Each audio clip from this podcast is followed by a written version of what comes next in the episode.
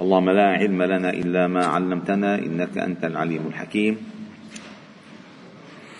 علمنا اللهم ما ينفعنا وانفعنا بما علمتنا وزدنا علما. واجعلنا ممن يستمعون القول فيتبعون أحسنه. وأدخلنا برحمتك في عبادك الصالحين. وبعد فلا نزال معكم أيها الأحباب الكرام في مجالس القرآن ضمن دروس قرآن الفجر. وهذه الحديقة القرآنية المسماة سورة النساء.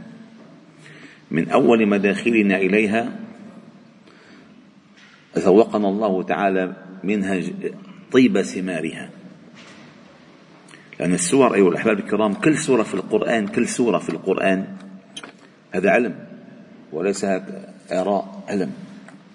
كل سورة في القرآن لها شخصية مميزة تصبغك بها. كل سورة. كل سورة في القرآن لها شخصية مميزة تصبغك بها. على شرط أن تأخذ منها بشروطها. أن تأخذ منها بشروطها. فتصبغ أنت بها. يعني تخرج من هذه السورة. وقد صبغتك هذه السورة بشيء ما ستظهر يوما ما فيك. إن لم يكن في الدنيا وهو في الدنيا حتما سترى أجرها في الآخرة. سترى أجرها في الآخرة. الدليل على ذلك سورة شفعت بالنص. سورة شفعت لصاحبها حتى غفر الله له. سورة الملك. وفي رواية ثلاثون آية شفعت يعني سورة من ثلاثين آية آية شفعت لصاحبها. يعني إذا هناك أصبحت صحبة ما بينه وبين هذه السورة. فعند الحاجة إليه أتته فإذا صبغته. حتى غفر الله له. وقد سبق أن ذكرت لكم قصة البقرة وآل عمران أن النبي صلى الله عليه وسلم سماهما الزهراوين بالزهراوين. تأتيان يوم القيامة كأنهما غمامتان أو غيايتان أو فرقان من طير صواف تحاجان عن صاحبهما. صوت السورة في صحبه هلا سورة النساء من أول ما دخلنا إليها وهي آه، آه، ثمرها مغداق. ما شاء الله. يعني كل آية منها ليست قاعدة قواعد. من أول الآية العظيمة يا أيها الناس اتقوا ربكم الذي خلقكم في التعريف العام ثم بالنهي عن أكل بالنهي عن أكل أموال اليتامى وبإيتاء أموالهم وبالنهي عن الجور في الأعطيات وفي التعامل وفي الأمر بإيتاء النساء صدقاتهن أي مهورهن وبالأمر بالنهي عن عدم إيتاء السفيه المال حتى لا يتردد ولا يتشتت. ثم أتت الآية الأخيرة في هذا أو في هذه الزاوية من هذه الحديقة قوله جل جلاله وابتلوا اليتامى. وابتلوا اليتامى. وابتلاء وابتلوا اليتامى ابتلاء اليتامى أيها الأحباب الكرام اولا هو خطاب إلى أولياء الأمور إلى أولياء الأمور. يعني الذين يلون أمر اليتيم سواء كان أكيد ما حيكون أب لأن إذا كان أب ما كان اسمه يتيم. سواء كان عم أو ابن عم أو وصي جعله القاضي عليه وصيا. قال وابتلوا اليتامى. وابتلاء اليتامى يدل على أن الذي يلي أمر اليتيم اولا كامل العقل كامل الرشد كامل الإدراك منزه عن السفه والعته والجنون والإسراف والكبر وكل ما يشين في حسن ولايته لهذا اليتيم. لأن اليتيم مأمور الولي أن لا يؤتيه ماله إن كان سفيها فإن كان الولي سفيه كيف فلا يصح. فإذا وابتلوا اليتامى. دليل على أن الولي أي الذي يلي أمر اليتيم ينبغي أن يكون مدركا حصيف العقل آه، لبيبا. وابتلوا اليتامى. كيف يبتلى اليتيم؟ ستأتيكم تفاصيل هذه المسألة بشيء رهيب. يعني في الغرب يتغنون يتغنون ما بالغرب للأسف. عندنا المسلمين يتغنى المسلمون بقوانين الغرب. وعندنا نحن من القوانين ما يستحي قانون غربي أن يظهر طرف عينه عندما نذكر قوانين الله تعالى في المعاملات. وحتى هناك آه، دكتور باحث مغربي ذكر ذلك الشيخ سعيد الكملي في إحدى محاضراته. قال كتب محاضرة كتب رسالة دكتوراه بحث كامل. أثبت فيه أن أغلب قوانين أوروبا التي عليها الآن من بيتبنوا فيه العدل والرخاء وحفظ الحقوق كلها مسروقة من المدونة المذهب المالكي أخذوها وترجموها وحطوا قوانين وإلا ما صلحت حياتهم. لأن طلع من القراصنة فظبطت حياتهم على هالأساس فالمهم قال وابتلوا اليتامى حتى إذا بلغوا النكاح. شوف اللفظ ده دقيق. حتى هي يعني تبتدأ يعني حرف ابتداء لغاية. ابتداء لغاية يعني أنتم تبتلون اليتامى. أنتم تلون أموالهم أمورهم. فإذا بلغوا النكاح أي إلى سن يستأهلون أن يتزوجوا أو يزوجوا يتزوجوا إن كانوا ذكورا أو يزوجوا إن كانوا إناثا حتى إذا بلغوا النكاح فإن آنستم منهم رشدا. ليس فقط بلوغ بلوغ سن النكاح هو الذي يستأهل أن يأخذوا أموالهم بل ينبغي أن يضاف إليه شيء آخر أنهم فيهم رشد. فإن آنستم منهم رشدا. والإناس أي الإبصار. إني آنست نارا أي أبصرت نارا. أي أدرك هذا الولي أن هذا المحج أن هذا اليتيم الذي في حجره يستأهل أن يعطى مالا. ليس فقط أنه والله صار جدع وهذيك صارت تنخطب المقصود أن يكون مؤهلا أن يلي أمر هذا المال.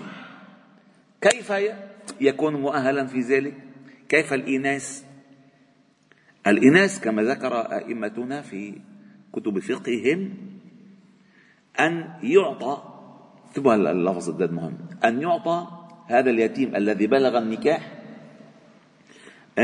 يعطى ماله ويكلف يكلف أن يصرف أن يصرف منه على البيت شهرا يعني أن يلي أمر البيت الذي هو كان فيه يصرف عليه. بنعطى هذا مصروف شهر أرجنا بطولتك وشطارتك فإذا راح يوم المصروف بيكون لا يدري. ليس مؤهلا أن يعطى المال. بيكون إساء في عنده سفة. لأنه هو ابتلوا اليتامى. يعني الذي كان في صغره في عنده سفة. ما بنعطى شيء إلا بيضيعه. فبلغ النكاح. ووجب أن يرد إليه المال. كيف نرد إليه المال؟ نبتليه. كيف نبتلي بهذه الطريقة؟ فيعطى مصروف البيت الذي هو فيه على شهر. يا أخي ها مليون ليرة أيام أيام المليون. ها مليون ليرة. جيب فيهم كيلو جبنة وكيلو لبنة مثلا هلا. ها مليون ليرة. تفضل. راح كزدر مع رفقاته عزمهم راح على الكارتينج راح على ال McDonald راح لعب في كذا. اجى والمصريات. قال له خلصوا. قال له عود لكان ما بتنعطى مال. طيب هذا بالنسبة التي بالنسبة للذكر. الأنثى تكلف أن تدير بيتها كما لو كانت هي ربة المنزل. كما لو كانت هي ربة المنزل. فضل ديري البيت.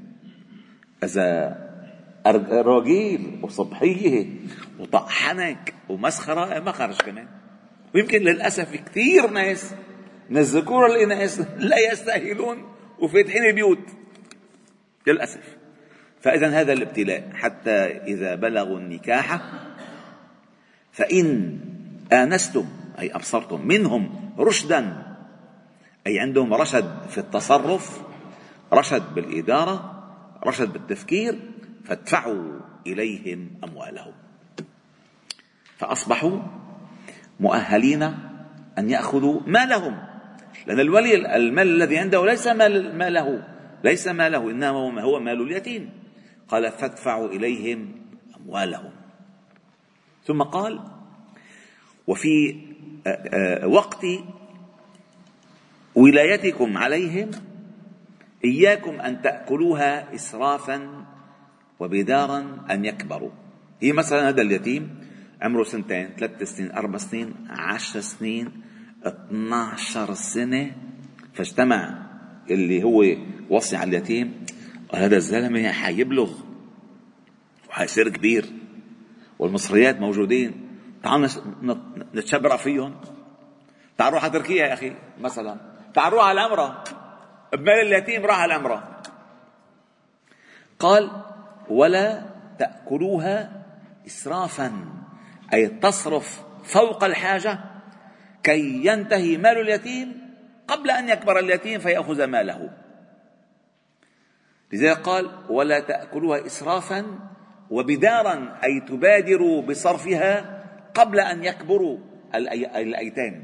ولا تأكلوها إسرافا. وبدارا أن يكبروا أي خشية أن يكبر اليتيم فيأخذ ماله.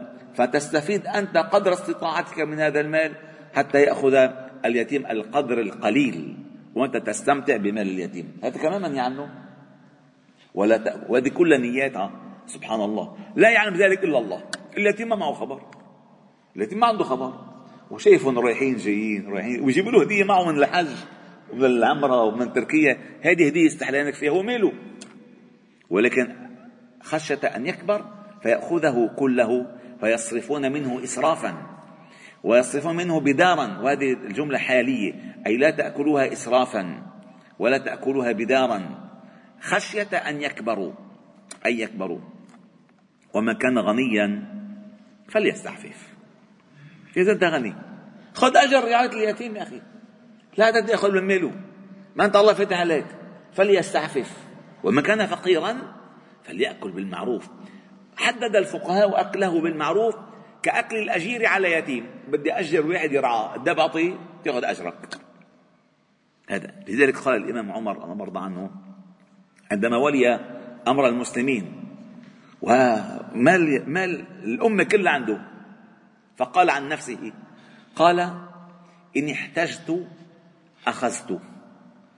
وإن استغنيت عففت. وإن أيسرت رددت. يعني إذا بحاجة بياخذ ما بحاجة ما بياخذ وإذا أخذت وبعد فترة يسرد برجع برد. هذا كان عمر قال إذا احتجت أخذت. وإذا استغنيت عففت. وإذا أيسرت رددت. قال فليأكل بالمعروف فإذا دفعتم إليهم أموالهم فأشهدوا عليهم. مشان تنتهي القضية خلص خد حقق ولذلك قال الفقهاء أنه لا بد من الحكم على هذا الولي على هذا اليتيم أنه ليس سفيها أن يحكم القاضي بذلك. لربما يكون في اتفاقية ما بين سفه اليتيم وطمع وجشع الوصي فيقتسمان المال. بعطيكم بعطيني. لابد في القاضي أن يحكم أن هذا اليتيم من غير سفه حتى يعطى المال. ما الولي بيقدر بيكون متفق؟ لأن قد يكون ذلك قد تحصل هذه المسائل.